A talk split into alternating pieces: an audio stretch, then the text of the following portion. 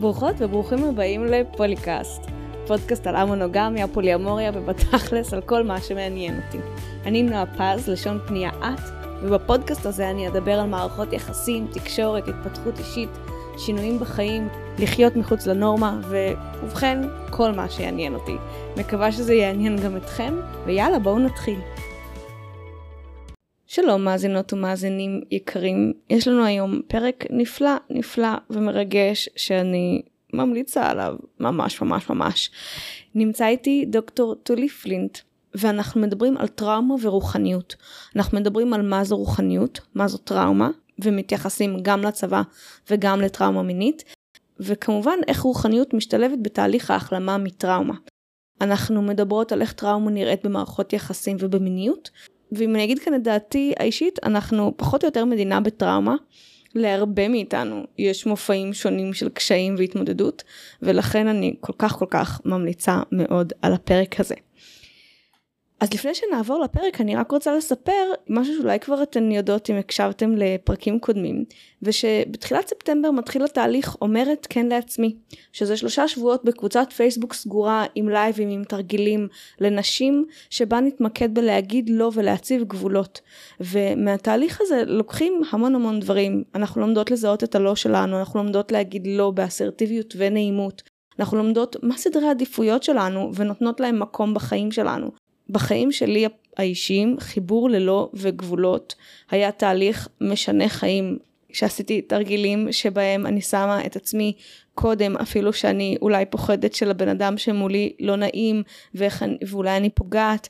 והמקום הזה של להבין שאני חשובה והלא שלי נעים וסדרי העדיפויות שלי חשובים ומתוך זה ליצור חיבור ומתוך זה ליצור מערכות יחסים היה אחד הדברים המשמעותיים ובגלל זה אני כל כך בתשוקה לדבר הזה. אני אשים לינק בתיאור הפרק ואם זה מעניין אתכן אני ממש מקווה שתבואו אני חושבת שזה פשוט חשוב. חוץ מזה כזכור אני מאמנת אישית ויש לי עוד מקומות לתהליכים אז אם יש לכם קריאה להציב מטרות להחזיר משהו שנזנח לסדר העדיפויות לקחת זמן להתמקד בעצמכם בעצמכן ממש מוזמנים ומוזמנות לפנות אליי בפרטי ונבדוק אם מתאים לנו להתחיל ביחד תהליך ועכשיו אני ממש ממש שמחה להעביר אותנו לפרק המרתק והמדהים הזה. שלום לכם מאזינות ומאזינים אה, יקרים שלנו, איזה כיף שאתן כאן לעוד פרק של אה, פוליקאסט. איתי נמצא היום דוקטור טולי פלינט, שתכף יציג את עצמו, ובאנו לדבר על נושא שכשסיפרת לי עליו כזה, היה לי גיץ בעיניים כזה, אה, כן, את זה אני רוצה, שזה טראומה ורוחניות. אז טולי, בבקשה תציג את עצמך, ואז אנחנו פשוט נצלול. אוקיי, okay, אז קודם כל שלום ובוקר טוב, ככה הרי שינינו את המועד כי לא יכולתי לדבר, אז עכשיו אני שמח שאני יכול לדבר, והקול שלי איתי. אז בתוך ההצגה, שבטח תפרס, תיפרס, אולי יעלו עוד דברים תוך כדי השיחה שלנו, אז אני אספר שאני בן 56, אנחנו נשואים, יש לנו שתי בנות, אחת בצבא ואחת סטודנטית שמחפשת את דרכה בעולם. בהכשרה המקצועית אה, עובד סוציאלי קליני, והדוקטורט שלי הוא בקרימינולוגיה, בתחום באמת שעליו התכנסנו, מרכיב של רוחניות בהחלמה מפוסט-טראומה, בקליניקה בתל אביב, אני גם מלמד בעוד כל מיני מקומות, ועושה כל מיני דברים, אבל אני אומר לך, בעולם של ימינו, שבו אם לא נזהרים אז הכל חשוף, אז אני לא נזהר, בכוונה כדי שמטופלים שמגיעים לקליניקה או בקבוצות שאני מנחה או משפחות שאני מטפל בהם או זוגות לא ירגישו שיש איזה סוד מאחורי דברים, וזה אני ישר אומר כל מיני דברים שהם גלויים, שאם יקישו את השם שלי באינטרנט אז ימצאו.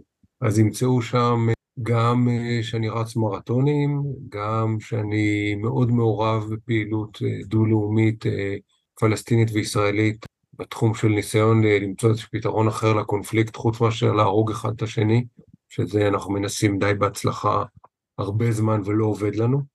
כן, אה? כשמשהו לא עובד צריך לנסות משהו חדש. כן, כן, אה, את יודעת, ההגדרה של איינשטיין לטירוף. Keep on doing the same thing and get a, a different result. כן. זה לא, שני הצדדים כאן תקועים באיזה פתרון לא, לא מאוד יעיל. אז מי שמכיר, ככה יום הזיכרון המשותף, אנחנו מרימים, והרבה מאוד עבודה בשטח בשני הצדדים.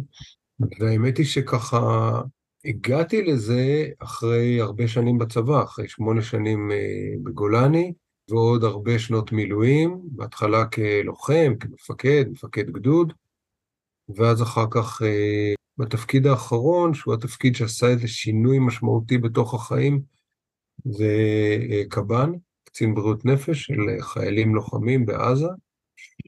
משם ככה התחילה ההתגלגלות גם לכתוב את הדוקטורט, כבר הייתי מטפל, כבר הייתי הכל, לכתוב דוקטורט בתחום שפתאום נפתח לי, וגם לעשות איזשהו שינוי בהתנהלות, בהתנהלות בחיים, שאני חושב ששמה, ככה אם לקפוץ לסוף, שם המתנה של הטראומה.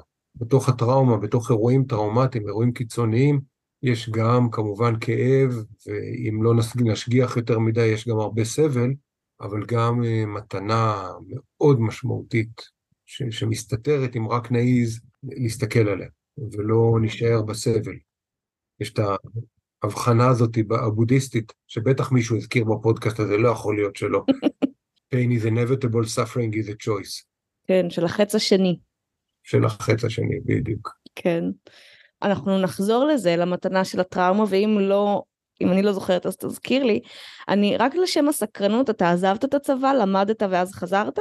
אה, לא, לא. אני עזבתי את הצבא אחרי תפקיד אה, מ"פ וכמה חודשים בתור סגן מפקד גדוד, ואז מילואים, מילואים, מילואים, ובאיזשהו שלב, אה, ב-2012, כשסיימתי תפקיד, אה, מג"ד, פנו אליי שבמקום להשתחרר ממילואים, שאני אקים את מערך בריאות הנפש של איזושהי אוגדה. חשבתי שזה תפקיד יותר קל, ושנתיים אחר כך הגיע צוק איתן, ופתאום נשארתי לאיזה 150 ימי מילואים שהתחילו בשובו בנים, והמשיכו לתוך צוק איתן, ואחר כך עוד כמה שבועות של טיפול מאוד אינטנסיבי בחיילים שם. אני כן אגיד שזה היה מאוד מאוד מאוד שונה להיות במלחמה כלוחם ולהיות במלחמה כמטפל. במלחמה כלוחם יש איזו התכוונות קדימה. טוב, מישהו נפצע, מישהו בוכה, מישהו כואב לו, אה, יש משימה. צריך לכבוש את הגבעה, צריך להגיע לכפר, צריך לקחת את ה... לא, לא יודע מה. כמטפל זה קצת כמו אימא קוראז' במחזה של ברכט, היא הולכת בעקבות ה...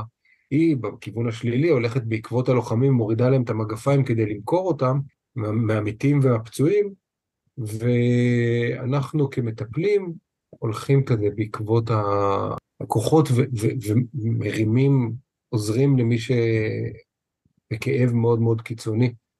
וההבדל הגדול היה, ככה הייתי חלק משינוי מאוד גדול, שבניגוד לפעם שהבריאות הנפש חיכתה מאחורה והחייל היה לוקח לו איזה ארבעה-חמישה ימים עד שהיה מגיע ובדרך היה עובר בבית חולים ורואה עוד זוועות אחרות, אז ממש היינו מקדימה בחזית כמה שיותר קרוב, כדי שברגע שחייל לוקה ב... לא בפוסט-טראומה, זה לא, זה לא נכון להגיד שהוא לקה בפוסט-טראומה, כשחייל לוקה בתגובת דחק, תגובת לחץ קיצונית, אפשר יהיה מיד לעזור לו, שמה שאנחנו יודעים, אולי זה נושא לפודקאסט אחר לגמרי, שככל שיותר מהר נתערב, ככה נפחית את, את הסיכוי לפתולוגיה, לכאב בהמשך. זאת אומרת, אם מישהו עכשיו הוא בתגובת לחץ קיצונית, מה שנקרא ASR, acute stress reaction, ואנחנו עובדים איתו בשיטות שישראל לצערנו מומחית בהן, necessity is the mother of invention, המצאנו כל כך הרבה דברים, כולל אני, כדי להתערב עם קבוצות ועם חיילים בשטח, שהורדנו את כמות הפוסט-טראומה בסוף, ה-PTSD.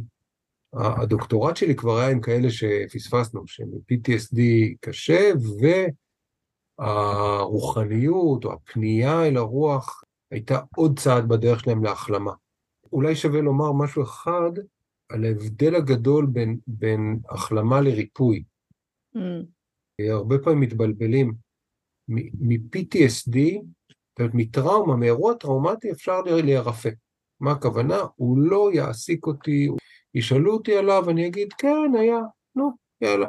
הייתה לי תאונת דרכים בצומת גאה לפני, וואה, וואה. זה לא מפריע לי בנהיגה, לא חולם על זה, אין לי הימנעות מלנסוע בצומת גאה, אה, חוץ מהפקקים שיש שם. עבר. כמו שהייתה לי שפעת, אפילו קורונה, טיפלתי בזה, היה לי לונג קוביד, נגמר הסימפטומים, שלום, לא צריך לקחת כלום. לעומת החלמה, שזה קצת כמו מעולם ההתמכרות, שעיקר המטופלים שלי הם מכורים, בגלל שמכורים הם PTSD ויש להם בעיות גם במיניות וגם בזוגיות וגם בפרנסה וגם בזה, כי ההתמכרות, אה, שוב, אני לוקח אותך לנתיב צדדי, ההתמכרות היא, היא, היא, היא פתרון בהתחלה, כן. ורק אחר כך היא הופכת להיות בעיה. אז בתוך הדבר הזה, גם למכורים אנחנו נגיד, אתה לא תרפא, לא יהיה ריפוי מלא. אתה תמיד צריך להיות בדרך של החלמה, ואיזה יופי זה. כי דרך של החלמה היא מדהימה. היא, וואו, דרך של החלמה זה, זה המתנה שהייתי מאחל לכולנו. כן. אני לתקופה, אני כל פעם נכנסת לדברים אחרים שמעניינים אותי, ואז כזה יוטיוב או חבר, וכשהסתכלתי על התמכרות ועל איך מסתכלים על התמכרות, אז מי שעקבתי וכזה הקשבתי לכל ההרצאות שלו זה, אה, אני לא יודעת להגיד את השם שלו, אבל מטה גבור. גבור אה, מטה, בטח. גבור מטה, כן, כן שמדבר כן. על זה בצורה שהיא, וואו, וואו, וואו. מרגשת. המון. חמלה שנכנסת למקום שאין בו חמלה כמעט, זה אחד הדברים המיוחדים. כן. כן. אנחנו הרי, מה שקורה, מכורים הם בודדים, ובמקום לחבק ולשבור את הבדידות, אנחנו מרחיקים אותם ושמים אותם ומתייגים אותם, ובעצם לא סתם בתוכנית של הצעדים, שהיא אחת מהתוכניות של הרוחניות שחקרתי, מתחילים באהבה. כן. מה שלא תגיד, גם אם תבוא עם מזרק של הרואין תקוע בזרוע שלך ותגיד, ותשקר לקבוצה ותגיד, אני עשר שנים נקי, הדבר שיגידו לך בקבוצה, אנחנו אוהבים אותך. אנחנו לא אוהבים את זה שאתה משתמש, אבל אנחנו אוהבים אותך. כן, וואי, ההפרדה בין התנהגות ל... לערך ולמי הוא האדם, זה, זה לא רק קשור למכורים ולמקרי קצה. זה כל דבר שמאפשר לנו לאהוב את עצמנו, ללכת קדימה, להתבונן על טעויות באופן שהוא, שהוא חומל וללמוד מהן במקום לברוח מהן, כי לפעמים מפשלים. לגמרי, זה, זה כמו שאנחנו אומרים להורים, אל תגיד לילד אתה שקרן, תגיד לו אתה משקר. זה נקודתי, אתה משקר. אתה, אתה לא גנב, אתה גונב. כן. טוב וואו זה באמת הכל קשור זה לא באמת מחוץ לנושא אפילו שלא התחלנו לכאורה את הנושא.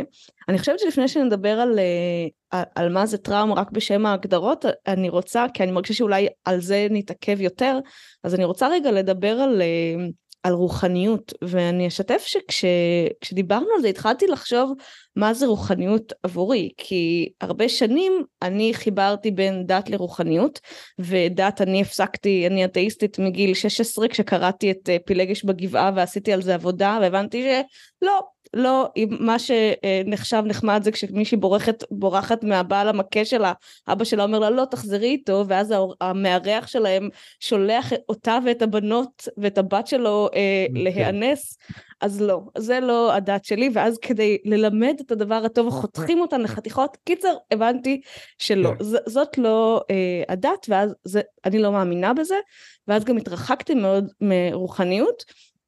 ובשנים האחרונות, 4, 5, 6 שנים האחרונות, אני כזה חוזרת חזרה kicking and screaming ובחוסר רצון ניכר, עם הרבה ציניות ו- וקוצים, לרוחניות מסוג אחר. לרוחניות שתמיד הרגשתי שת, של, של כוכבים, להסתכל על כוכבים בשמיים, וטבע של להסתכל על הר עדיף ביום צונן ולהסתק... וכזה אין בני אדם בסביבה וכזה פשוט הדבר הזה של הנשגבות, שזה גם שיחה של איזה מילים נלקחו מאיתנו בשם הדת ואפשר להחזיר uh, בחזרה. והדבר השני זה החיבור לאנשים. של מה נכון. זה המשמעות הזאת של להחזיק ידיים בקבוצה של אנשים זרים ורגע לנשום ביחד ולהגיד רואים אותי גם כשאני בקבוצה או אני חלק והמשחק הזה עם להיות ייחודית ונראית לעומת קטנה וחלק מ אה, שזה גם חלק מהיקום והדבר הנוסף שכזה, אני משחקת איתו ולא מצליחה כל כך להחזיק אותו, זה כזה האמונה שיהיה בסדר, ושהמיקוד שליטה הפנימי שלי הוא משמעותי, יחד עם זה שאני נותנת ליקום, סליחה, אני כאילו מגמגמת כשרק מהמחשבה להגיד את זה, אומרת, נותנת ליקום לעשות את שלו, אבל רגע מאמינה שיהיה בסדר. שאני חושב שכאן את מדלגת על שלב שהוא נורא חשוב, וזה הכרה מלאה בזה שאני לא בשליטה. הכרה mm. מלאה ורדיקלית בזה שאני לא בשליטה, כשאני עושה עם מטופלים שיחות בזום, ואומרים לי, מה זאת אומרת? בטח שאני בשליטה, אז אני פשוט מכבד את המצלמה. אני אומר, שלטת על זה? Mm, ואז אני אומר לו, או אני אומר לו, אתה יודע, היום יום נורא חם ואני רוצה לרוץ. אז אם אתה בשליטה, אתה יכול בבקשה לדאוג שהיום יהיה קר יותר? mm, או אם אתה יכול להפסיק את הציוץ של התוכים בחוץ, זה נורא מפריע בזום. כל, כל מיני דברים כאלה, בוא, בוא תתאמץ, כי אם אתה בשליטה, Mm. תשלוט גם על זה. זאת אומרת, ו- וכולל מיליארדי תאים שכרגע מתים בגופי, ואולי אחד מהם הופך להיות סרטני, ו- והגוף מזהה אותו וזורק אותו החוצה, ואולי הגוף לא יזהה אותו, וזה שאני צריך לנשום, זה מזכיר לי את המטופל שהגיע לפני איזה כמה שנים, וכבר הייתי בכל מיני תרגולים רוחניים, הוא אמר לי, אני לא צריך אף אחד, אני לבד לגמרי בעולם, הכל טוב לי. ואז אמרתי לו, אחלה, וואו, איזה כיף. והוא בא כדי לעבוד על הזוגיות שלו כמובן, הוא בא כדי. למצוא זוגיות. ואז אמרתי לו, תגיד, הכנת קפה הבוקר? אמר לי, כן. אמרתי לו, קפה שחור בטח, נכון? כי זה היה כזה, זה היה ברור שהוא שותה קפה שחור. אמר לי, כן. אמרתי לו, זאת אומרת, בעצם פתחת את הארון, הוצאת את הקופסת קפה, שמת את המים בקומקום, שיש לך תמי ארבע, או אולי אתה עושה מקינטה. אמר לי, לא, יש לי מקינטה, וזהו. ואז אמרתי לו, בוא, עם, ב, ב, בספירה קלה, משהו כמו 7,584 אנשים היו עסוקים בלהכין לך את הקפה בסוף. ההוא שחצב את האלומיניום שמתוכו מוכנה המקינטה כדי להביא לך את הקפה, וההוא שדאג בחברת המים, שדואג שיהיה לך מים בברזים, מה שאין לתושבי עזה, זה שכתב את הקפה וקלה אותו והביא אותו, וזה שארז אותו, נח לידו, נח לידו. המקום הזה של, האשליה הזאת של האינדיבידואל, המשמעות למילה אינדיבידואל זה בלתי ניתן לחל... לחלוקה. mm, אנחנו מה זה ניתנים לחלוקה? באופן אינפנטיסימלי, בין, בין חלק אחד שלנו לחלק אחר שלנו יש עוד אין סוף חלקים נוכחים וקיימים. וזה אגב קשור מאוד לטראומה, כי טראומה מפצלת אותנו לחלקים, מייצרת פיצולים פנימיים בתוך הנפש שלנו, בתוך המוח שלנו, בתוך הרגש שלנו. ש, שהחלקים האלה, דרך אגב, בפוליקאסט, החלקים האלה לפעמים אה, הם אלה שיוצאים מאוד מתוסכלים בזוגיות, במיניות, בזה, החלקים המורחקים, החלקים שאני מתבייש בהם, ואז הם לא מאפשרים לנו לרקוד את הריקוד הזוגי. אבל, אבל אני חוזר רגע לשאלה שלך של מה זה רוחניות, אז התחלת הכי נכון.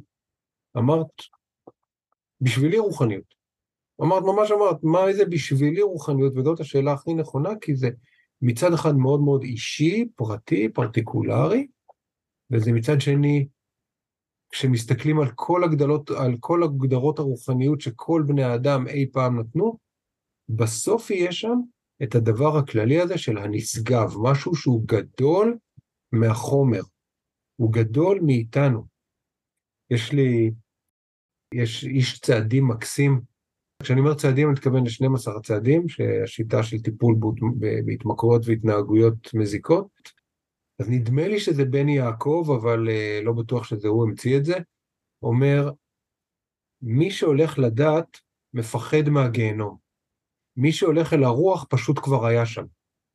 אז, אז במובן הזה, ההגדרה של רוחניות הכי כוללת היא התנועה של האדם אל המעבר לו, אל הנשגב, אל משהו שהוא מעבר לו, ואם לצטט איש יקר מאוד מאוד מאוד, אה, שבגלל שיהודי נגיד שהוא אומר ולא אמר למרות שהוא כבר מת, אה, אז מרטין בובר אומר שהאל נמצא, אני ככה עושה פרפרזה עליו, במרווח שבין שני האנשים. וריכוז כל המרחבים שבין כל בני האדם הוא האל. האל, mm, כן. בהתחלה שמעתי האן, וזה היה כזה, רגע, אני צריכה לשאול פה משהו. לא, לא, הוא האל, הוא הנשגב, הוא הזה, והוא אומר, זה, זה באמת בטקסט המופלא שלו, אני אתה, אני אתה, אני האחר, הוא אומר, כשיש מערכת יחסים של אני אתה, יש שם אל. והוא זה שיחזיק את, ה, את השלישי הזה, המשהו שהוא אחד ועוד אחד הם יותר משניים, ואם אני חוזר עוד פעם למיניות, גם באני אתה המקשיב בין זוג, יהיה שם גבר, גבר, גבר, אישה, אישה, גבר, אישה, כל ה-LGTPQ, RGBH, מה שלא יתווסף לנו לאורך הדרך, שם יש איזה, אני חושב שהרבה פעמים במיניות אנשים פוגשים את הרוח. אנשים פוגשים את הרוחניות שלהם, את, ה, את, ה, את ההתרוממות לנשגבות, בין אם הגיעו לאורגזמה בין אם לא. כן. זאת אומרת, יש שם איזה קשר שהוא מעלינו, יותר מאיתנו. וואי, יש פה, זה פתח לעולם שלם אחר, בגלל שזו שאלה של כזה, על, על איזו מיניות אתה מדבר, כי יש את, את המיניות הלהשיג, ה, יש לי תפקיד, איך אני נראית באור הזה, מיניות שהיא כזה לא בנוכחות ודווקא... וזה כבר דת.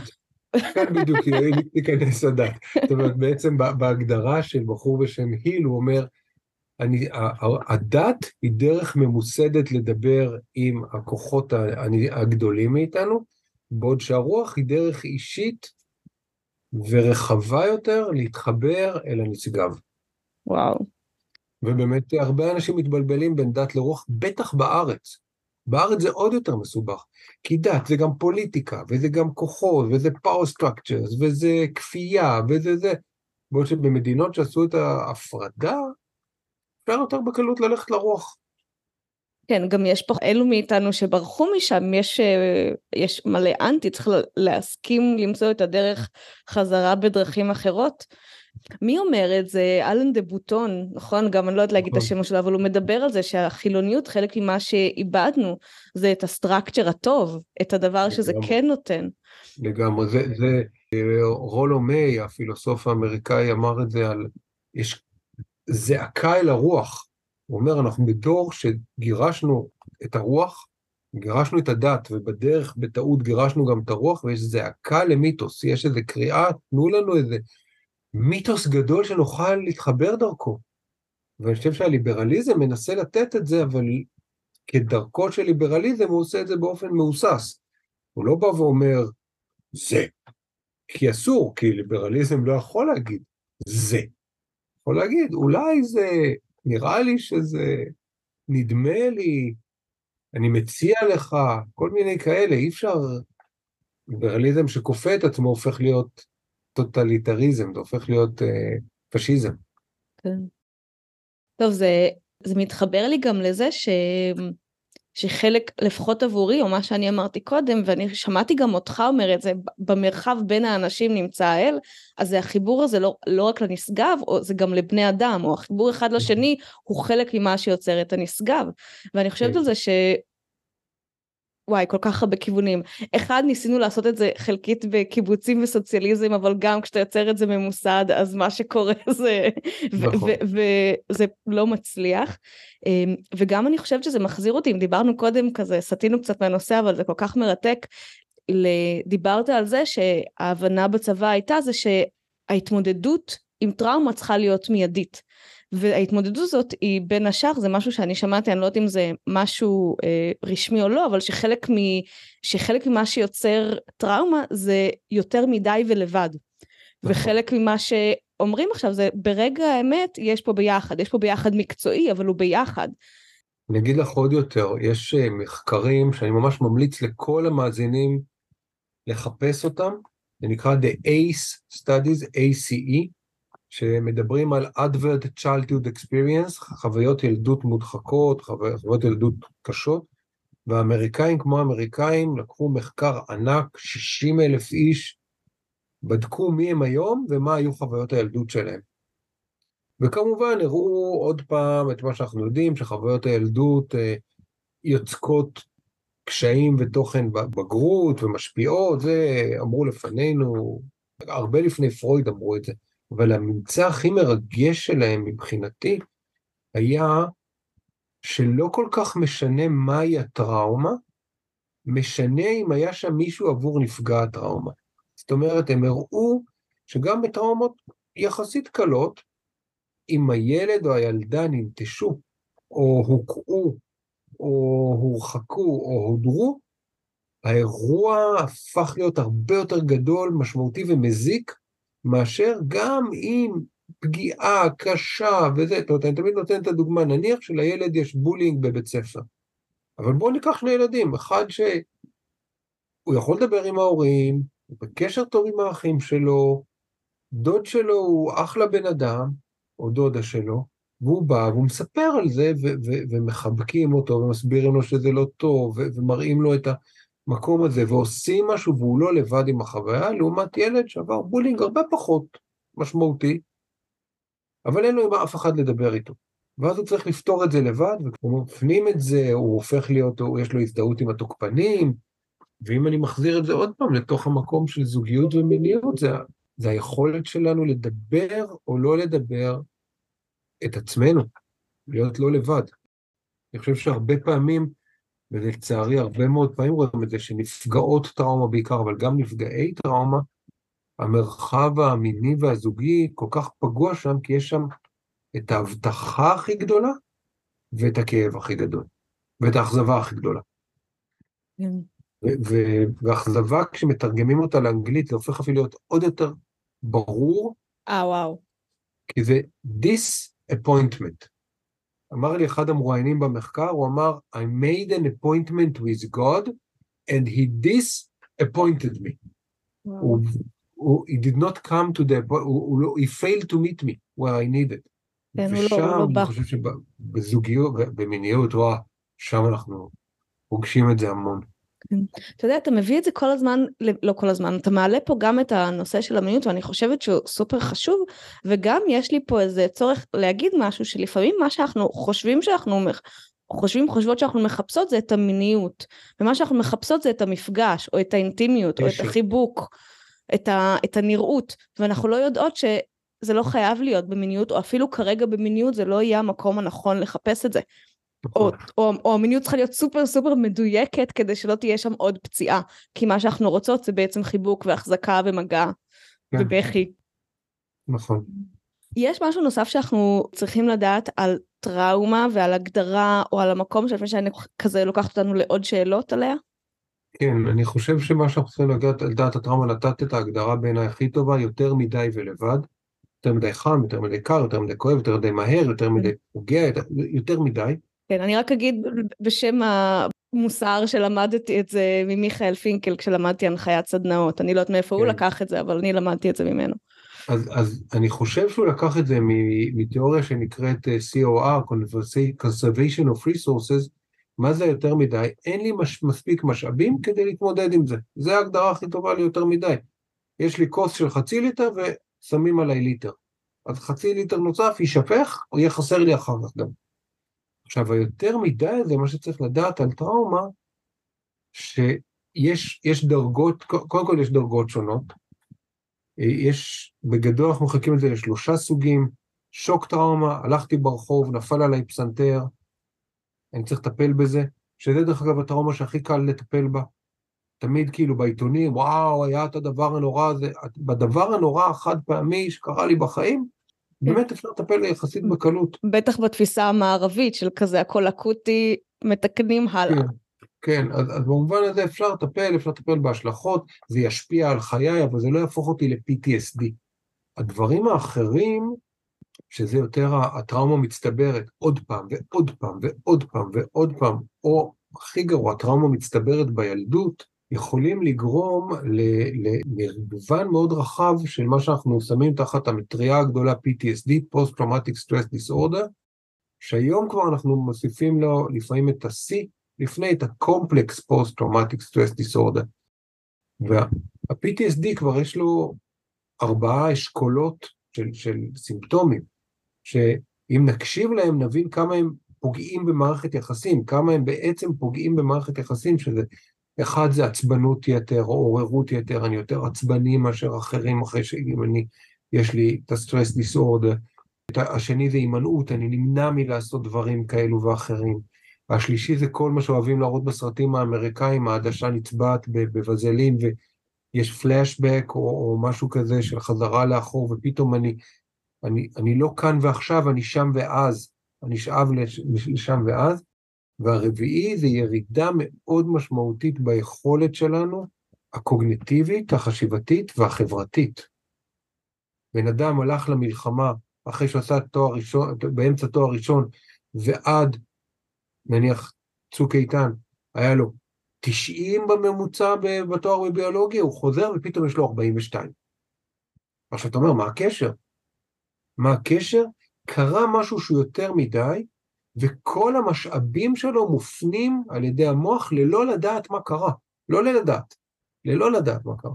עכשיו, בקצה של הקצה של הלא לדעת מה קרה, יושב מה שקראו פעם ריבוי אישיויות, ו-DID, Dissociative Identity Disorder, כשעד כדי כך לא יכולתי לדעת מה קרה, שבראתי לעצמי, לא בכוונה, נברא בתוך הנפש שלי עוד מישהו שהוא יטפל בדבר. זאת אומרת, כל כך לא יכולתי לדעת שאני עובר תקיפה מינית, שהייתי צריך לפצל.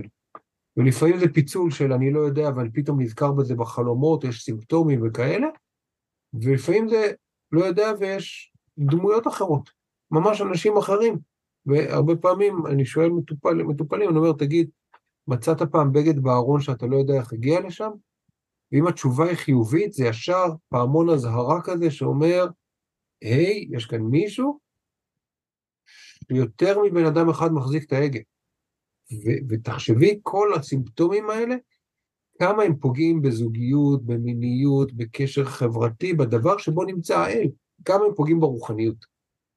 במרחב הרוחני, כמה אי אפשר מצד אחד להיות עצבני ומפוצל ו- ו- וכועס וכל הדברים האלה, וגם בקשר ואוהב ונעים ומקשיב וקשוב, כל, כל הדברים האלה, כאילו, אני לפעמים חושב שזה איזה טריק נוסף של האבולוציה למיין את מי היא רוצה הלאה ומי לא. כי אם הבן אדם הוא מאוד מאוד מאוד פוסט-טראומטי, כנראה סבתא אבולוציה אומרת, טוב, הבן אדם פגיע יותר מאחרים, אני לא רוצה את הגנים שלו הלאה, אז אני אציב בפניו את כל המכשולים בפני זוגיות.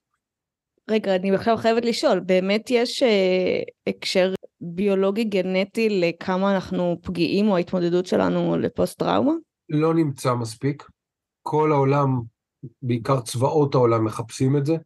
כולם, ה-Holy Grail של, של אה, ממדה, של מחלקת מדעי ההתנהגות, ושל כל המיונים האלה שצעירים וצעירות בארץ עוברים, הוא כדי לזהות מי, מצד אחד מי טוב בזה, זה, זה, זה וזה, מצד שני יש איזה ניסיון לזהות מי מה שיקראו בשפת הקב"נים היותר מקצועיים, אני באתי להיות קב"ן רק אחרי שהייתי לוחם וכל מיני דברים כאלה, לא הייתי בכל התהליכי הכשרה שלהם, אה, קשיי הסתגלות, קשיי התאמה, אי התאמה.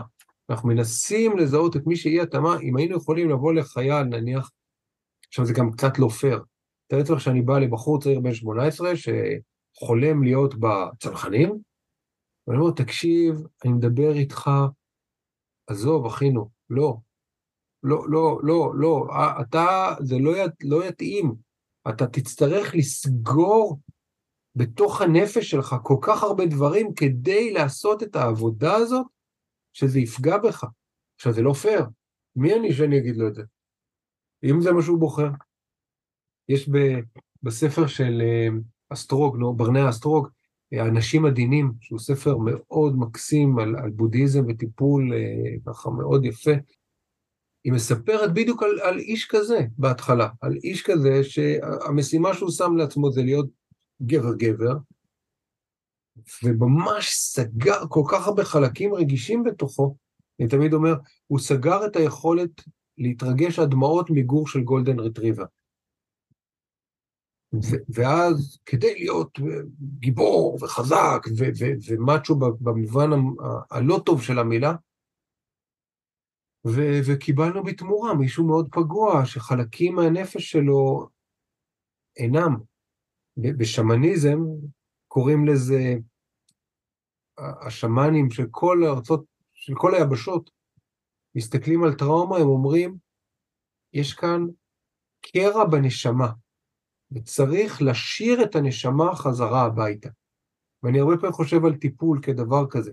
אנחנו שרים את קרעי הנשמה, בעיקר בטיפול הממוקד, בטראומה, יש איזה משהו שהיה יותר מדי, הוא מחוץ לחלון הסיבולת שלי, הוא נסגר באיזה קפסולה מרוחקת ממני, ואני צריך כזה לפתות אותו, לדבר איתו, להבטיח לו שבטוח, להרגיע אותו, ללכת אל הילד הפנימי הזה, אל החלק הזה, שהוא לפעמים לא כל כך ילד, הוא לפעמים מפלצת פנימית, הוא לפעמים זה, אבל הוא תמיד אהוב ורצוי. אני אצטט את, את ריצ'רד שוורץ, זה שהמציא את ה-internal family system, הוא אומר, ברגע שיש סימפטום, זה אומר שמישהו לא מרוצה בפנים. ואנחנו רוצים את כל החלקים מרוצים. ואנחנו רוצים לעזור לחלקים האלה להיות מרוצים, לא בהכרח לקבל את מה שהם רוצים, כי אם המפלצת רוצה להרוג את כולם, אני שואל אותה, רגע, בשביל מה? כדי להרגיש בטוחה. אוקיי, אם הייתה דרך אחרת להרגיש בטוחה, היית רוצה? בדרך כלל החלקים הפנימיים מונים כן. כן. זה מזכיר לי תקשורת מקרבת שהרבה מאוד מדברת על זה. לגמרי, NVC כן. יושב שם, מרשל רוזנברג משחק שם כל, כל הזמן. כן. אתה יודע, אבל היה שם משהו שאמרת שקצת קפץ לי, שאני רוצה כזה לדקור ולהקשות, וזה הרעיון הזה של להגיד לבן 18 הספציפי הזה, אתה עדין מדי מירכאות כפולות, מה שזה לא אומר, ואני כזה, יש מישהו שהוא לא עדין מדי למלחמה?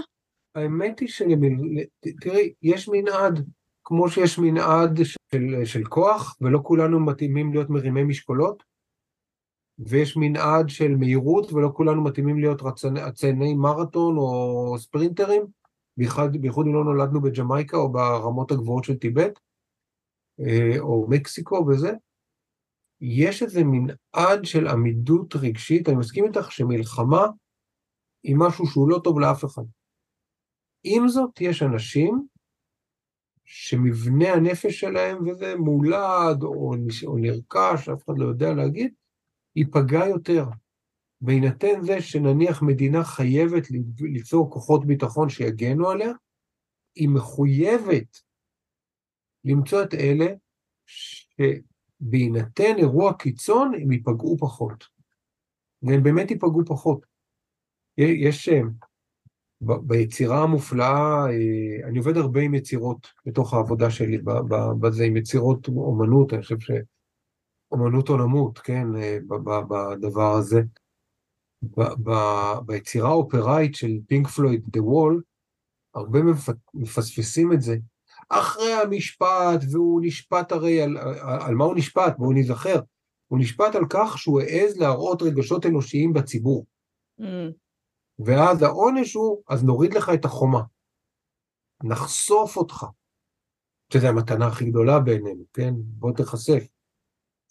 ואז יש שם רגע, הטרק האחרון בתקליט, אני עוד אגיד תקליט כי ככה שמעתי את זה בראש, לראשונה, הטרק האחרון הוא מין חליל צד עדין, עדין, עדין, עדין, עדין, ברקע כזה, ומילים הכי חודרות ונוגעות ללב, ואומרים לו, וש... והם אומרים, ושם, מחוץ לחומה, חיכו לו כל אותם שחיכו לו כל הזמן, כל אה, יפי הנפש והאוהבים שחיכו שהוא יבוא אליהם.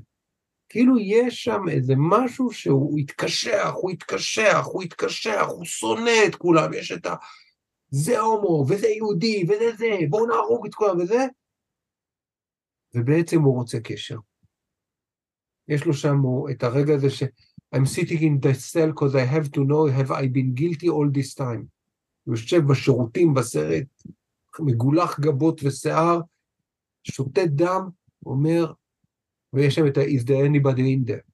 האם יש שם מישהו? זאת השאלה שלנו כמטפלים, גם ברוח, ואני חושב שזה גם מה שמטופלים שואלים, is there anybody out there? האם יש שם מישהו שאני אוכל להשית עליו יד, והוא יראה לי שכן. והדרך של מטופלים להגיע לשם, של אנשים, עזבי מטופלים, להגיע לשם היא מרגשת, היא או דרך דת, יש אנשים שדרך דת, בואו לא נפסול את זה. דרך דת, חברו, יש להם קהילה, יש להם דרך, יש להם פרקטיקה, יש להם זה, מעורר קנאה, עד כמה ברור ש- שיש שם את הנשגב. ויש לי מרואיינת מקסימה אחת שאמרה לי, לא הבנתי מה רוצים ממני. שאמרו לי, אלוהים, אלוהים, אלוהים, הייתה מכורה מאוד, נפגעת תקיפה מאוד קשה. ואז היא אומרת, לקחתי על עצמי טבעונות והשריתי עדשים, והיא גרה באיזה בית קטן כזה, באיזה מושב רחוק, וחלק מהם נפלו על הרצפה, כי עבדתי בחצר, היה חורף, עבדתי בחצר, ואחרי כמה ימים באתי וראיתי שאלה שנפלו על הרצפה נבטו. וזה היה הרגע. היא אומרת, התחלתי לבכות כמו שלא בכיתי בחיים, כי זו פעם ראשונה שהרגשתי שאני ואלוהים יצרנו משהו ביחד. וואו. וזהו, מאותו רגע היא אומרת, הצמחים, אני, מספיק לי לראות יהודי נודד, מספיק לי ללכת בתל אביב ולראות גרניום, מספיק לי לגעת בעץ, לחבק עץ, כן, לחבק, מאוד הפכתי להיות מחבקת עצים, היא אומרת, כדי לדעת שיש, שמשהו יצא מזרע קטנטן קטנטן, וזה, וכשהיא הצליחה להיכנס להיריון וללדת, היא אמרה, פתאום הבנתי, זה, זה זרע עוד יותר קטן. וואו. והדבר המופלא הזה של החיים, שאי אפשר לא להתרגש ממנו. וואי, אני מתרגשת עכשיו, זה, די, זה מדהים. כן, היא, היא אחת כזו שעצרתי את ההקלטה, אמרתי לה, שנייה, בואי נבכה, כן. וואי, אני חושבת שאחד הדברים, אם מדברים על רוחניות, זה העניין הזה של הרגעים הקטנים. שזה בכלל לא חייב להיות משהו גדול, שדרך אגב, זה גם במערכות יחסים ובחיבור, זה, כי הכל זה אותו הדבר. זה יכול להיות גם מקרה הקיצון וההיי המטורף של חוויה חד פעמית, אבל זה גם כן. הרגע הקטן הזה. כן, כן, כן, בשיחה המקדימה דיברנו על פסיכדליה, אני חושב שאנשים רצים לפסיכדליה כדי לחפש את החיבור הגדול והמדהים והקתרטי והקתרזיס הזה לאלוהים, שבעצם בוא תתעמק בגרגיר חול. בוא, עכשיו, אני לא אומר שזה רע, פסיכדליה, אני ראיתי אנשים שמתחברים ומחלימים וזה, כש, בואי נשים כאן הערת אזהרה, הערת מסע, אזהרת מסע, בדיוק, מתאים כאן אזהרת מסע, כשיש שם שאמאן, או מישהו שהוא trip sitter שיושב איתך, ומחזיק אותך וזה, ולא, אה, לקחתי MD במסיבה ואונץ אונץ אונץ. שם לא תמצא את הרוח. בז'רגון המקצועי זה ה set וה setting, איך אני באה ומה הסביבה שאני יוצרת עבורי בשביל החוויה, שיתמוך בחוויה. לגמרי, לגמרי. כי, כי כן, אני אומר משהו על, על זוגות שאחד מהם לפחות הוא פוסט-טראומטי, או, או שניהם, מ-PTSD, באמת את זה, שם כן לפעמים דווקא MD, MDMA ועוד כמה דברים עוזרים מאוד כשיש קושי מאוד גדול להיפתח, לבטוח. העניין הוא ביטחון, איך אני אדע שאני לא אפגע כאן, איך אני אדע mm. שאני אחשוף את, ה, את האפרוח הזה שבפנים. אין, אין לי איך לתת לו זה, יש שם איזה אפרוח בפנים שהוא כל כך פגיע, שמנו חומות וחומות וחומות וחומות וחומות, ואצל PTSD עוד יותר חומות ועוד קצת, ו- ושם לפעמים אה, אנשים מגלים את, ה- את, ה- את הרוח. כן. וואי, יש לי אה, כמה דברים להגיד, אנחנו הולכים, אני מתה על השיחה הזאת, קיצר. אה, כן, הולכת לכל מקום, אני חושבת שיש לנו את השאלות שרצינו לבוא איתן ואנחנו נוגעים בהם, אז אני ממש ממש אה, סבבה. שני דברים שרציתי להגיד. אחד, דיברת קודם על, ה, על החומה בתיאור המאוד יפה של... אה, ברח לי השם. פינק פלויד. של פינק פלויד, סליחה, כן. ועלו לי שם שני ויז'ואלים שאני חושבת שהם בעצם מאוד זהים. אחד זה החומות הפנימיות שלנו, שזה הסוגים, שאנחנו שמים בתאים את הטראומה או כל מיני סיפורים או כל מיני חיים, אנחנו שמים בתאים שונים ועושים את ההפרדה הזאת, שזה סוג אחד של חומה, והסוג השני של החומה זה בין בני אדם, שזה גם מתקשר אחד עם השני, הדברים האלה קשורים. והדבר הראשון שכזה קפץ לי להגיד שאני יודעת שאתה יודע אבל היה לי כזה חשוב להגיד, החומות האלה שם מסיבה מסוימת. ולהוריד אותן זה לא בכל מחיר וזה לא בכל דרך וזה כאילו יש שם, צר... האיך, אני אומרת את זה בעיקר לקהל, האיך הוא מאוד מאוד חשוב, ההורדת השריון היא לא ערך בפני עצמו.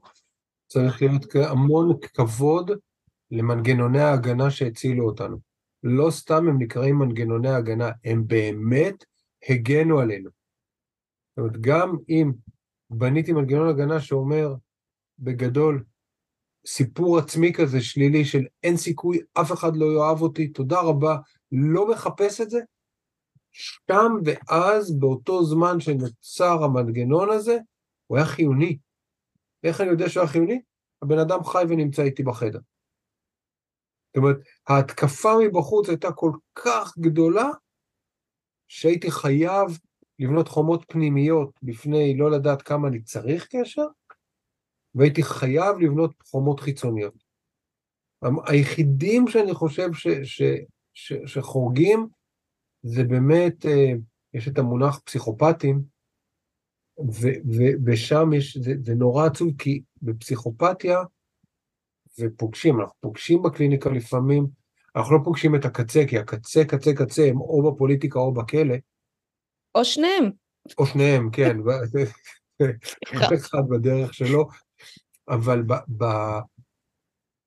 בפסיכופטים זה כל כך פגוע, הרצון לקשר, ואז הרצון לקשר הוא רק, הוא רק דרך כאב, ורק ה, ה, ה, רק דרך ה, הצורך להכאיב או לחוות כאב, או לחוות את הכאב של האחר, ואז החומות הן באמת מאוד מאוד מאוד נוקשות, וגם יש פחד.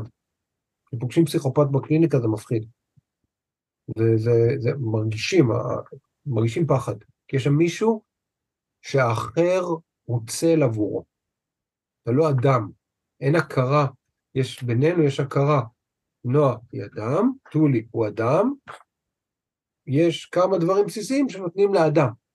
אני, אני עובד, אני, אני, מה זה עובד? זה לא עובד, מתנדב בוועד נגד עינויים, ועד למניעת עינויים, ובאמת אחד הדברים שאנחנו שומעים מאנשים שעברו עינויים או פגיעות, זה שבעצם המענה, הדבר הכי קשה, זה שהוא לא ראה אותם כאדם.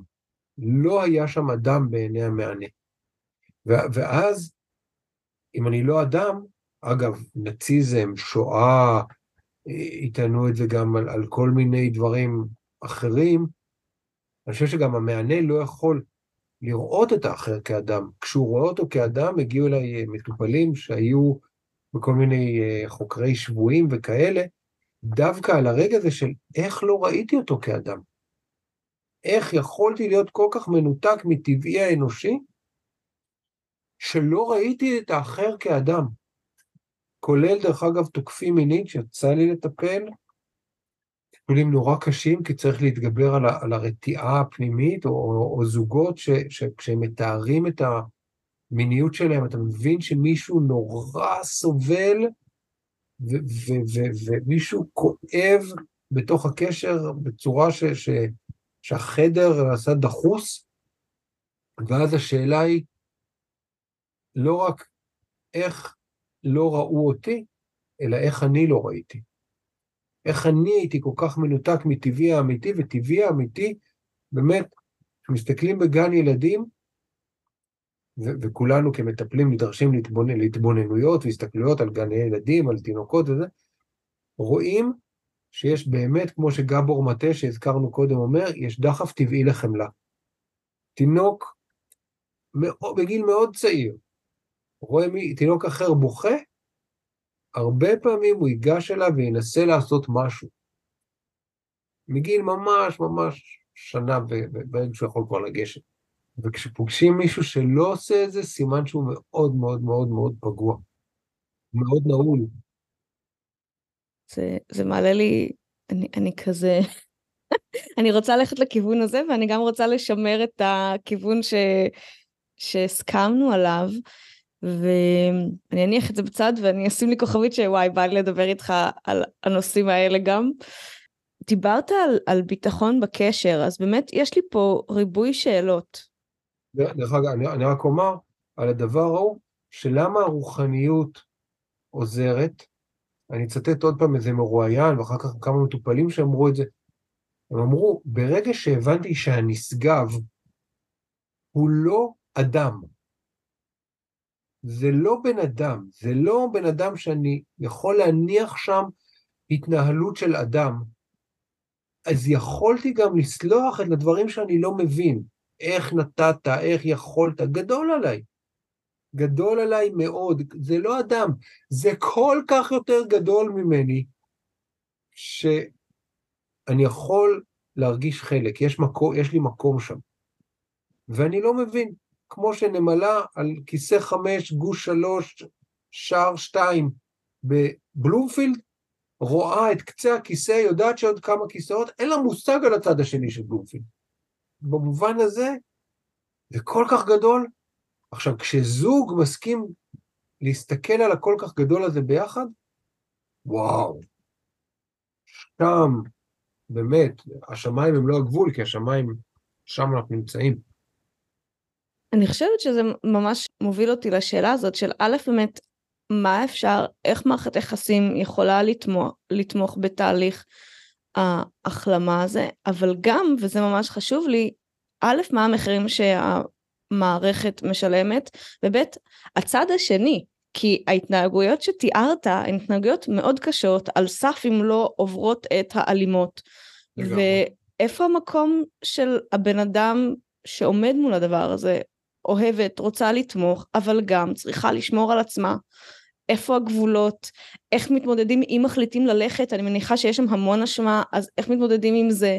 כלומר, יש פה סיפור שלם של תהליך החלמה של בן אדם, ואני רוצה לשים שם את החמלה, וגם יש פה התנהגות בעולם שהיא משפיעה באופן משמעותי, ואולי אפילו מייצרת טראומה בעצמה. כן, כן, כי, כי באמת אנשים עם PTSD, בטח complex PTSD, ממשיכים לעשות טעויות מפוארות ולהיפגע עוד פעם ועוד פעם ועוד פעם מה, מה, מהעולם ולפגוע בעולם. ואת מאוד צודקת, תראי, אני, אני כמטפל זוגי ומשפחתי, וגם uh, בתחום המיני, אני לא מסכים לעבוד עם פוסט-טראומטי בלי לפגוש את בני, בן או בת הזוג שלו, או שלה, ולו כדי שאני, ולא כדי, כתמיכה בטיפול, כתמיכה ב, ביכולת של, של אותו בן אדם להבין אני הרבה פעמים אומר להם, it has nothing to do with you. הייתי מחליף אותך ושם כאן מישהו אחר, הוא היה מתנהג אליו אותו דבר. ותן לנו את, ה, את המרחב, אני אומר... זה מה שאתה אומר לצד השני? לבן כן, זוג, בת זוג? כן, כן, כן, זה לא קשור אליך, זה שדים פנימיים שלו, שמטריפים אותו, ואני צריך לדעת שיש לי את המרחב הבטוח להתחיל לעבוד על הטראומה. אתמול הייתה לי שיחת טלפון עם מישהי שהיא תיארה לי את המצב, אמרתי לה, תקשיבי, אני אשמח לראות אותך עוד חודשיים. אחרי שמשהו יתייצב בתוך הזוגיות שלך, את מספרת לי שהזוגיות לא מיוצבת, בדיוק נזרקת מהעבודה ואת עוברת דירה. זה לא הזמן הנכון. לפתוח. לפתוח, לפרק, זה, זה לא, אני מזמין אותך להתפרק בקליניקה מהגנות של שנים, ואז לחזור, זה לא הזמן הנכון, וגם עם בני הזוג אני אומר, זה לא תפקידכם לטפל, אני רוצה להציע אותם מתפקיד המטפל, שאליו הרבה פעמים נופלים, תפקידכם לתמוך, לסמן, לזהות, ולהחזיק מעמד רגע. אם אתם רוצים להחזיק מעמד, אז להחזיק, כאילו, להחזיק מעמד רגע, כדי שאנחנו נוכל לעבוד במרחב בטוח. ואז בעצם אני בא ואומר, תוכלי, להתייע... תוכלי או תוכל להתייעץ איתי, תוכלי או תוכל ללכת לטיפול אחר שאני אהיה חלק, זאת אומרת, בונים ממש מערך, it takes a village, mm. כאילו באמת, ה- ה- ה- אני עובד נניח על האירוע הטראומטי, ואני שולח אולי לטיפול זוגי ומיני אחר כדי שזה יהיה מקום אחר, ובן או בת הזוג צריכים את העזרה האחרת וגם קבוצת תמיכה, למשל עם מכורים, אז יש לצד ה-NA, יש את ה-NANON של בני או בנות זוג של מכורים. של בואו תראו שהטירוף שאתם רואים כאן, אתם לא לבד בו. אתם לא לבד בו, ו- ואז אני גם מדי פעם מבקש מבן או בת הזוג שיגיד לי אם זה עובד בכלל. אנחנו עובדים כאן על טראומות, אני מרגיש שקורים דברים לבן אדם, אנחנו שמחים וטובי לב, אני רוצה לדעת אם זה, אם זה מתבטא מספיק טוב בחוץ. כי אה, אני התחלתי את הלימודים שלי בחוג לפסיכולוגיה, ואחת הסיבות שעברתי לעבודה סוציאלית היה המלצה מופלאה של פרופסור שלי, שולמית קרייטלר, שהקשיבה לי לשאלות, ואז אמרה לי, תישאר אחרי השיעור, הקשיבה לי עוד, אמרה לי, תקשיב, אתה איש שטח, תעבוד בשטח, תחצה את הכביש לבית ספר לעבודה סוציאלית, כולם ייהנו כאן, אתה לא מצליח לעשות את מה שאנחנו מזמינים אותך לראות, וזה לראות את הבן אדם לבד. אתה כל הזמן רואה את החברה ואת המסביב ואת זה, זה האתוס שלהם, לך לשם, היא עשתה לי טובה ענקית, היא באמת... וכשעברתי לחוג לקרימינולוגיה כדי לכתוב את הדוקטורט, קיבלתי עוד מבט על המפגש בין תוקפן לקורבן, שאם התוקפן הוא לא פוסט-טראומטי, הוא, הוא, לא, הוא לא פסיכופת, הוא כנראה פוסט-טראומטי. כי היכולת לפגוע באחר, או שזה טראומה שלך מהבית, או שאתה פשוט מנסה לייצר קשר ולהקל על הכאב שלך דרך, דרך הסערה הרגשית הזאת. אתה מנסה להתמודד עם הסערה הרגשית דרך, הפעולות התוקפניות שלך.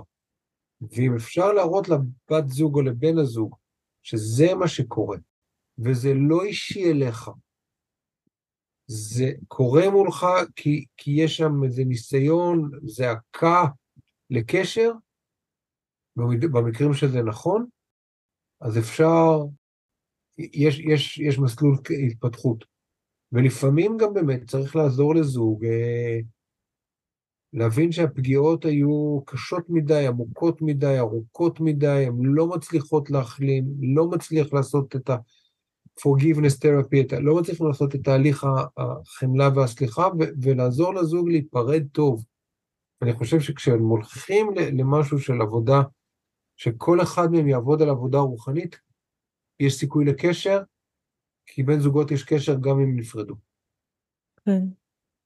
אני רוצה להישאר עוד טיפה על הבן אדם השני, על ההתמודדות שם, על ה... איך מציבים גבולות, איך, אה, איך נראית לקיחת אחריות של הצד השני ככה שאני יכולה להמשיך ו- ולהישאר, כי זה נראה לי סופר קשה. זה סופר קשה, אבל את יודעת, לא הבטחנו לנו גן של ורדים אף פעם, ואני לא מכיר חיים פשוטים. הצד השני, הייתי, הייתי אומר, קודם כל זה באמת לדעת מה שלי ומה שלך. דבר שני זה לדעת מה גדול עליי. להכיר בזה שזה גדול עליי. אני לא יכול לטפל בך בזה. זה, זה באמת, זה גדול עליי, אני כאן, אני לא הולך לשום מקום, אני אוהב, אבל הדבר הזה שאתה עובד איתו, נניח אני אקח דוגמה, הרבה מהנפגעות טראומה, יש להם גם הפרעות אכילה, ואם בן הזוג, אני דווקא הופך את המינים, כי הרבה פעמים זה בת זוג שמטפלת בפוסט-טראומטי, זה כאילו יותר, אם בן הזוג נכנס לתפקיד של אני אשמור על המשקל שלך, ואני אשמור על הזה, ואני אכין את האוכל הזה, ואני אמדל זה, זהו, אין שם, לא, לא יהיה שם מין. סקס לא יהיה שם. אם יהיה שם סקס, זה יהיה סקס לא טוב. כי הוא נוצר power structure, הורי, טיפולי, רפואי כמעט, שלא מאפשר את זה. לא מאפשר את זה, ואז צריך להיות תפקיד בן הזוג להגיד, אני לא מסתכל מה יש לך בצלחת. אני לא מסתכל, אני לא יודע, אני לא רוצה שתגידי לי את המשקל שלך ותהיה שם פתיינות. כי בוא, בוא, בוא, בוא תגיד, רזיתי, יש מה, הוא צריך ללמוד להגיד, לא יודע, אני אוהב אותך. לכי למשקל, לכי לדיאטנית, לכי להולך, יש גם אנשים, יש גם גברים עם הפרעות אכילה, לך למטפל, זה לא שלי, אנחנו החלטנו לעשות מיקור חוץ על הדבר הזה. בהשאלה, הרבה פעמים הורים באים אליי עם, עם ילדים, ואני מבין שעיקר הקרבות מתרחשים סביב שיעורי בית והכנת עבודות. אני אומר, חבר'ה, מיקור חוץ, אתם תהיו הורים, סטודנט למתמטיקה ילמד. תלכו החוצה, תעשו שם outsourcing של הדבר הזה, כי זה לא הקשר שאתם רוצים. עכשיו, אותו דבר עם פוסט-טראומטיים ועם, ועם נפגעי טראומה. אין לבן בת הזוג יכולת, יש שם פנטזיה שאני אוכל להחלים דרך זה. לשני הצדדים, שני הצדדים בפנטזיה שמצאתי את מי שיטפל בי ומצאתי במי לטפל והכל טוב ונלך, נצעד ביחד אל עבר השקיעה, זה אף פעם לא נכון. Mm. זה לא עובד, זה... יש שם באמת את המקום של זה לא שלי, יש כוחות חזקים ממני. אם לחזור רגע למכורים, הצעד הראשון שאומר, הכרנו בכך שאנו אה, חסרי אונים מול התמכרותנו וחיינו בלתי ניתן, הפכו להיות בלתי ניתנים לניהול, והצעד שאומר, יש משהו איום ונורא, מרושע וגדול, שגדול ממני, ואני צריך מולו משהו אחר גדול ממני. ולא אני, מאמציי האנושיים הם, הם מגוחכים. הם מגוחכים. ובאמת, דרך אגב, משהו שלא יצא לנו לדבר עליו, ואולי הוא חשוב, התחלנו קצת, ממש בהתחלה, ההכרה המלאה של שני הצדדים שהם חסרי אונים מול מה שקרה לאותו אדם ומה שקורה לו כרגע. כי מה זה PTSD? PTSD זה לא עברתי תקיפה מינית בילדות, זה אני עובר אותה כל פעם כשאני נכנס למיטה. זה לא, עברתי מלחמה. אני עובר אותה כל פעם שנטרקת דלת. זה לא עברתי בולינג, אני עובר אותה כל פעם כשאני מדברת איתך, אני עוברת אותה כל פעם כשאני מדברת איתך, ופתאום יש איזה פינג כזה של המכשיר המקולל הסלולרי, ואתה פונה לשם, וזהו, ננטשתי, טאק. אני עוברת את אותו הדבר שעברתי בגיל 6, 12, 18, 27, והיום אני בת 45, ואני עוברת את אותו דבר. ו- וצריך להבין שלבן הזוג אין שום יכולת חוץ מלשנות התנהגות. זאת אומרת, אם, אם אני יודע שמשהו שאני עושה עד כדי כך מכאיב לאחר, אני צריך לבחור האם אני מסכים להמשיך להכאיב, כי לפעמים אני אומר, זה גדול עליי, אני רוצה לענות להודעות. למשל, אני יזם של זה ואני מחכה להודעה, ותדעי, אבל שזה יהיה גלוי. אני מקשיב לך, אני אוהב אותך, אבל אם יהיה צלצול מסוים בטלפון, אני אעזוב ואני אלך לשם. וזה לא בגללך, זה בגלל שיש משהו שהוא גדול מאיתנו. אז, אז אם יש משהו שהוא גדול מאיתנו כזה, אז, אז יש גם משהו שהוא גדול מאיתנו טוב. אז במובן הזה, יש כאן אה, שני, אה, את הדבר הזה של בני בת, בנות זוג צריכים א', קודם כל להכיר במגבלותיהם, ב', לטפל בעצמם במה קורה להם, כי החיים לצד אדם עם PTSD הם קשים מאוד, ו-PTSD זה, זה, זה מדבק, התגובתיות מדבקת, וההסכמה להיות שם היא הסכמה שצריכה א', להיות אה, כמו במין, הסכמה מודעת. יש שם informed consent. אני מסכים להישאר עם בן בת הזוג הזה, על אף שאני יודע שיש לו שדים פנימיים שהוא מטפל בהם. וצריך גם לדעת שאני לא, לא אהיה ה-salvation, הישועה. הישועה לא תבוא דרכי, אלא תבוא דרך משהו שהוא גדול ממני. למה זה צריך להיות לא, לא בן בת הזוג? כי, כי אם אני מספר למישהו על הזוועות שעברתי, אני לא רוצה לאכול איתו ארוחת ערב. אני רוצה בארוחת ערב לשבת ולצחוק, ולצחוק בסיינפלד וזה, ושאני לא אחשוב, רגע, הוא בטח יורד, הוא בטח צוחק עליי, או מזלזל בי, או חושב עליי רעות, כי איך לפני שנייה הייתי בהזוועות, ועכשיו אני צוחק ב... לא יודע, קופה ראשית. וגם הצד השני, של איך אני יכולה להעביר את זה, ולהיות עכשיו בטוב כשסיפרו לי משהו, האם זה מזלזל בחוויה ש... שלו, אם אני... כמו למשל נפגעי ונפגעות תקיפה מינית, שלצערנו יש כל כך הרבה, שבאמת, אם אני אספר לבן הזוג שלי או לבת הזוג שלי מה עברתי, אני לא יכולה להתפשט יותר לידם. כי אני כל הזמן מקבלת שיקוף המראה שיש בעיניים של האחר, מראה לי שזה מישהו שסיפרתי לו את זה, ואז הוא רואה עליי, ואז זה, זה מכניס כל כך הרבה רעש. מה שנקרא, תעזבו, הרעש הזה יחריש את אוזניכם במיטה. אנחנו, אנחנו צריכים עוד מעט לסיים, ויש לי שאלה אחת שחשוב לי מאוד לשאול, אבל אני כן רוצה לשים כאן בכוכבית, כי יש לי פה סימן שאלה, כי בטח שצריך לספר משהו, לא? כלומר זה לא, כשאתה אומר עכשיו שסיפרתי לא יהיה, אבל גם לא לספר, לא... צריך לספר, עברתי דבר מה בילדות, עברתי זה, אולי אפילו לספר בנוכחות המטפל או המטפלת, להסכים מה גבולות הסיפור, בצד השני צריך גם להסכים לא לדעת הכל. Mm. אגב, בטיפול, וזה חשוב שמאזינים ישמעו, כדי שהם ידעו שהם יכולים ללכת למטפלים, בטח ובטח בטיפול הממוקד בטראומה, EMDR, Somatic Experiencing, Narrative Therapy וזה, אני לא חייב לדעת את הסיפור.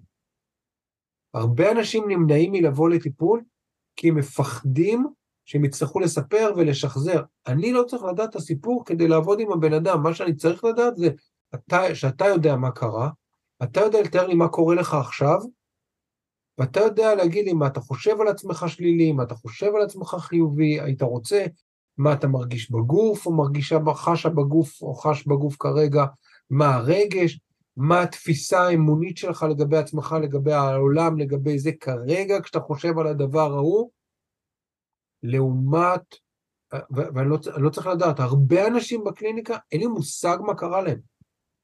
כי המטופלים אומרים לי, אם אני אספר לך, אני לא אוכל לבוא לכאן יותר, מהבושה. אל תספר לי, אני רוצה שתמשיך לבוא. וואו. זאת אומרת, במובן הזה, זה קורה הרבה פעמים במונח שאולי חשוב לשמוע אותו, כי הוא מאוד קשור גם לתקיפה, גם לפ... בענייני מיניות. הוא בא דווקא מהתחום, כמו הרבה דברים, בא בהתחלה מהצבא, אה, וזה moral injury, פגיעה מוסרית. תחושה שעשיתי או עשו לי משהו, והביא אותי לסיטואציה שאני עושה משהו שהוא בניגוד מוחלט לערכי המוסר שלי. או שהיו לי אז, ואז זה קורה אז, או, ב, או היום, בדיעבד, נניח אני כפעיל שלום אקטיביסט, מסתכל על חלק מפעולותיי בצבא ואומר, מאיפה הייתי? איזה, איזה, איפה הייתה המוסריות שלי? כבר אז האמנתי בליברליזם וזה וזה וזה, איך, איך, איך זה שלא, איך זה שהסכמתי? איך זה שהסכמתי לעשות? ומורל אינג'רי קשור מאוד לפגיעה מינית. כי, כי כל נפגע תקיפה מינית שפגשתי אי פעם עבר דרך הייתי צריך להיות מסוגל או להתמנע, או זה, או זה אשמתי, אני, אני פיתיתי, אני עשיתי, בטח בטח בילדות. אני גרמתי לזה, הייתי צריכה ללבוש משהו אחר, הייתי צריך ללבוש משהו אחר, הייתי צריך לברוח, הייתי צריך לא לבוא, הייתי... האשמה משתקת. אז, אז במובן הזה, לפעמים אנחנו נעבוד, כמו ששאלת, לא נדע מה, נדע שקרה, לא נדע מה קרה. יש לי כמה מטופלות ומטופלים, אין לי מושג. היה טיפול טוב, אין לי מושג.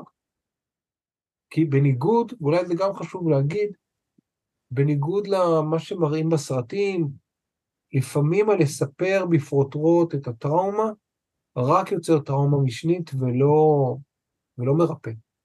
מייצר כאב משני שאי אפשר לעמוד בו, ואז החדר של טיפולים הופך להיות מקום טראומטי בעצמו. אוקיי. Okay. וואו, זה כל כך חשוב, תודה על התוספת הזאת למי שצריך, צריכה לשמוע את זה. אני רוצה לכבד את הזמנים שלנו, אז אני... אין לנו ברירה.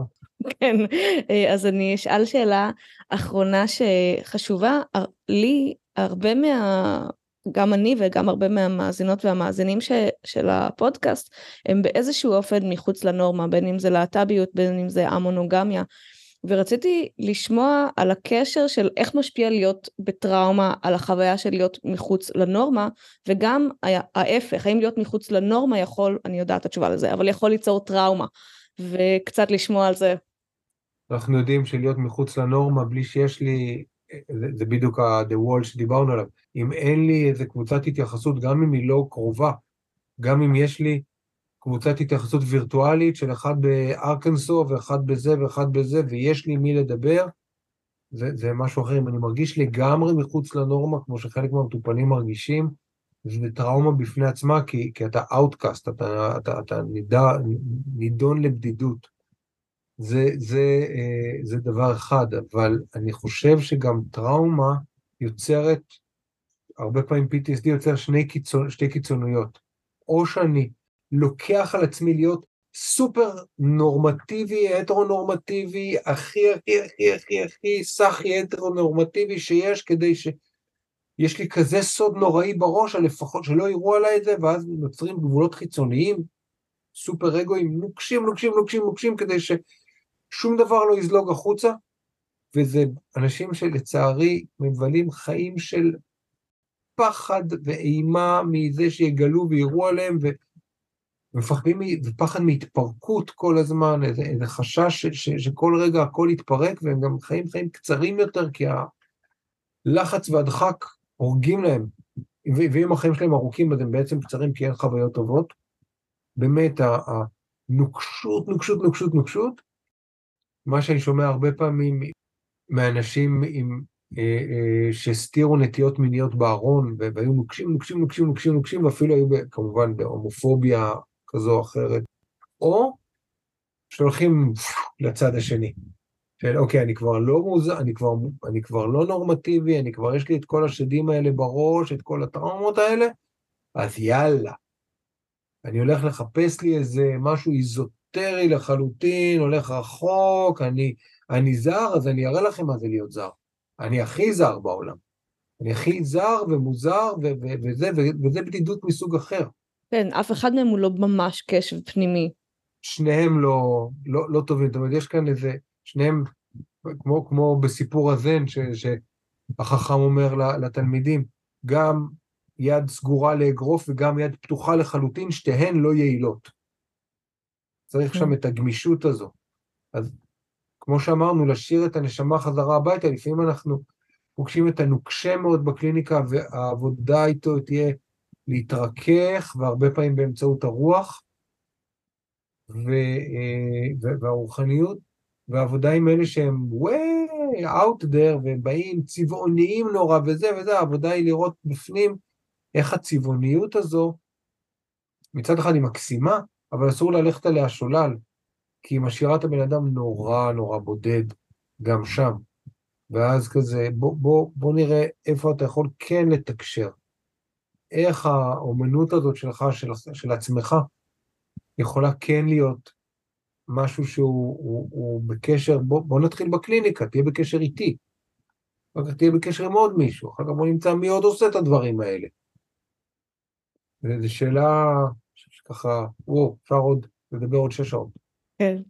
אנחנו לא נעשה את זה, אולי בהזדמנות אחרת. כן. אני רוצה כמילים אחרונות, אה, אני הבטחתי לחזור למה שפתחת איתו, של המתנה של הטראומה. אז רק כמה מילים על מה זה אומר ומה אנחנו כן יכולות כן. לקחת מזה. זה מאוד חשוב. המתנה של הטראומה היא, קודם כל, אתה יודע, זה כאילו יכעיס. כי מה, מה מתנה בטראומה? היה עדיף שלא יהיה. אבל כבר קיבלנו את זה. קיבלנו, כבר, כבר עברנו אירוע טראומטי. המתנה של הטראומה, אם אני עובר דרכה, דרך האכזבה המשולשת שלי, אכזבה מעצמי על זה שעברתי טראומה ועל זה שאני לא יכולתי להגן על עצמי, ואולי יש לי גם סימנים של PTSD, אז לא הצלחתי להגן על עצמי. אכזבה מאחרים שלא מנעו את זה ושלא עוזרים לי, ואכזבה מאלוהים, או הנשגב, או איך שנקרא לו, על זה שהוא בנה עולם שבו יש טראומה, אני מגיע לקרקעית, לרוק בוטום, לאמת המאוד מאוד מאוד קשה של לא יכולתי למנוע את זה, חוסר אונים ראשוני, אני גם לא יכול למנוע את התגובות שלי על זה, אני לא יכול למנוע את כל מה שקורה, את כל ההשלכות של הטראומה, אין לי יכולת למנוע את זה. הדבר היחידי שיש לי בו שליטה זה התגובה שלי לתגובה שלי. ושם אם אני מצליח לקלוט, לתפוס את זה, יש קפיצה רוחנית מדהימה. כי אז אני מבין שבאמת, אני לא העולם, אני לא רק חומר. אני חומר שקרה לו משהו נוראי, הגיב בתגובה טבעית ואינסטינקטיבית, כועס על עצמו וזה גם זה טבעי, ויכול לזנק אל הרוח, לזנק למעלה, להיאחז משהו שהוא גדול ממני. כי יש שלושה סוגים של חוסר אונים. חוסר אונים ראשוני, קרה לי, הלכתי ברחוב, נפל עליי פסנתר. התגובה שלי, אני לא הולך ברחוב הזה יותר, אני לא יכול לשמוע פסנתרים, אני, אני עצבני וזה, אני חולם על פסנתרים שנופלים עליי, כל הדברים שקורים לי. ואני גם לא יכול לשבת וללמוד כי זה, זה, זה גדול עליי, הפסנתר הזה. ואז כשאני מכיר בזה שלא יכולתי למנוע את נפילתו ולא יכולתי למנוע את התגובה, וזה הרבה פעמים מלחמה מאוד קשה, אני מכיר בחוסר האונים המלא שלי, אבל אני דוחה לחלוטין את חוסר הישע. ואני אקח איזה שתי דקות להבדיל, להסביר בין, מה ההבדל ביניהם. חוסר אונים זה אני לא יכול לעזור לעצמי בשום צורה, חוסר ישע זה אף אחד אחר לא יכול לעזור לי וגם לא אכפת לו. כי לפעמים אנחנו במצבים שאני לא יכולים, לא יכולים לעזור. עבדתי חמש שנים באונקולוגית, הגעתי למצבים שאני לא יכול לעזור לבן אדם בבעיה הקונקרטית. אני יכול להיות איתו. אני אלווה אותך עד שער המוות. מעבר לו, לא היום, אני לא אלווה אותך היום מעבר לו, אבל פעם ניפגש. אני כאן. אני יכול לעזור לך נגד הבדידות שלך. וזאת המתנה של טראומה. טראומה עושה איזה uncovering לאשליית הביטחון, ואז אני צריך לבחור לחיות או למות. אם אני בוחר לחיות, אני צריך לחיות בצורה כזו שמכירה בזה שכל מה שסביבי ייעלם מתישהו. אשליה. גם ההימאליה, אומר רבודה, יישחקו ויהיו לעפר. ההימאליה, 8,000 מטר גובה, אברסט. גם זה לא יהיה. צריך לזכור את זה. אז גם אני לא אהיה, וגם זה לא יהיה, ומזה אפשר להגיד, אז מה כן יישאר? יישאר הנשמה שלנו, יישאר הקשר שלנו, יישאר מה שנשאיר אחרינו, יישאר כל מיני דברים אחרים, וזו. וויליאם ג'יימס וקירקגור, הפילוסופים של תחילת המאה, סוף המאה ה-19, תחילת המאה ה-20, קוראים לזה The leap into face, הזינוק אל תוך הרוח. וזה, ו, וקירקגור אומר, you invest in absurd trust, אתה נותן ביטחון אבסורדי בזה שאני אזנק למעלה, אני אקפוץ, ויש שם מישהו שיעצור אותי, שיתפוס אותי. ו- והם היו בתקופה מאוד דתית, אז הם דיברו על האל, אבל וויליאם ג'יימס כותב על החוויה הדתית לסוג, לסוגיה, הוא מדבר על הרוח. דרך אגב, הסרט שאני תמיד מראה על הדבר הזה, אינדיאנה ג'ונס, בעקבות, בגביע הקדוש, יש בינו לבין הגביע הקדוש תהום, ואומרים לו, קח צעד קדימה. וכשהוא צועד קדימה, מסתבר שיש זכוכית מאוד מאוד מאוד מאוד מאוד מאוד נקייה על התהום. ואז הוא זורק חול כדי לראות את, ה, את הזה, אבל את הצעד קדימה הוא עושה מתוך ביטחון אבסורדי בזה שאין לו כבר ברירה. הנאצים בעקבותיהם, אבא שלו גוסס, אין כאן מה לעשות, אני צריך לתת את מבטחי במשהו שהוא גדול ממני. ו- וזאת המתנה בעיניי של, של הטראומה, ושוב אני אומר, זה לא מתנה שאני מאחל לאף אחד, אבל ברגע שהיא הגיעה, כדאי כבר לפתוח אותה ולגלות מה יש בפנים, זה קצת כמו בתיבת פנדורה, לא הייתה לפנדורה ברירה אלא לפתוח אותה. ואז אנשים שוכחים את הסוף של הסיפור. בסוף הסיפור פנדורה ובן זוגה סוגרים את התיבה, ונורא עצובים שהם שחררו את כל המגפות והמחלות והרעות, כן, בחרנו אישה להאשים אותה בזה, שוכחים שהרה היא זאת שהעניקה לה את זה, כל, כל מיני זה, אבל אז יש עוד משהו שם, שמתחבט ומנסה לצאת וזה, ואומרים, מה פתאום שנוציא אותך, כי ראינו מה הוצאנו. הוא אומר, לא, לא, אני משהו אחר. הוא אומר, למה נאמין לך? ואז הוא משתמש בטיעון הכי זה, הוא אומר, ממילא שחררתם את כל הסכלה. אז בואו תוציאו גם אותי. והם פותחים ויוצא יצור לבן, עדין, מקסים ויפה. שואל אותו, מי אתה? והיא אומרת, אני התקווה. אז למה לא בת ראשונה? לא הייתם צריכים אותי. אז נראה לי שזו נקודה אה, מושלמת לסיים. בשמחה. כן, למרות שבאמת הייתי רוצה אותך לעוד איזה שעתיים, שלוש, ארבע. יאללה. אז אה, טולי, אני רוצה ממש ממש אה, להודות לך על ה... גם על, ה... על החומר, על המידע, וגם על התשוקה והציוריות וה... קיצר, אני חושבת שראית שהייתי מרותקת, אה, היה לי סופר מעניין, ממש ממש תודה. היה לי כיף לשמוע ולחשוב את זה באמת זה נושא ש... שהוא מרגש. מרגש כן. את כולנו והוא גם עוזר לאנשים. כן. אגב, קשר הוא גם עושה משהו לאנשים. כן, המון המון חמלה במקום הזה, ל- ל- לאחרים ולעצמנו, בכל, בכל רמות הטראומה אין טראומה, זה לא משנה, זה החיים. נכון. פוליקסטריות ופוליקסטרים אה, יקרים, תודה רבה שהקשבתם, אני מקווה שזה תרם, אני יודעת שאני נתרמתי רבות. אם עניין אתכם, תפיצו לכל עבר, זו המטרה, שהמידע הזה והתכנים האלה יגיעו לכל אה, מקום, ואנחנו אה, נתראה בפרק הבא.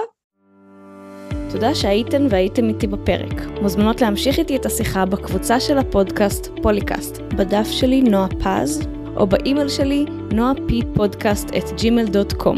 נתראה בפרק הבא.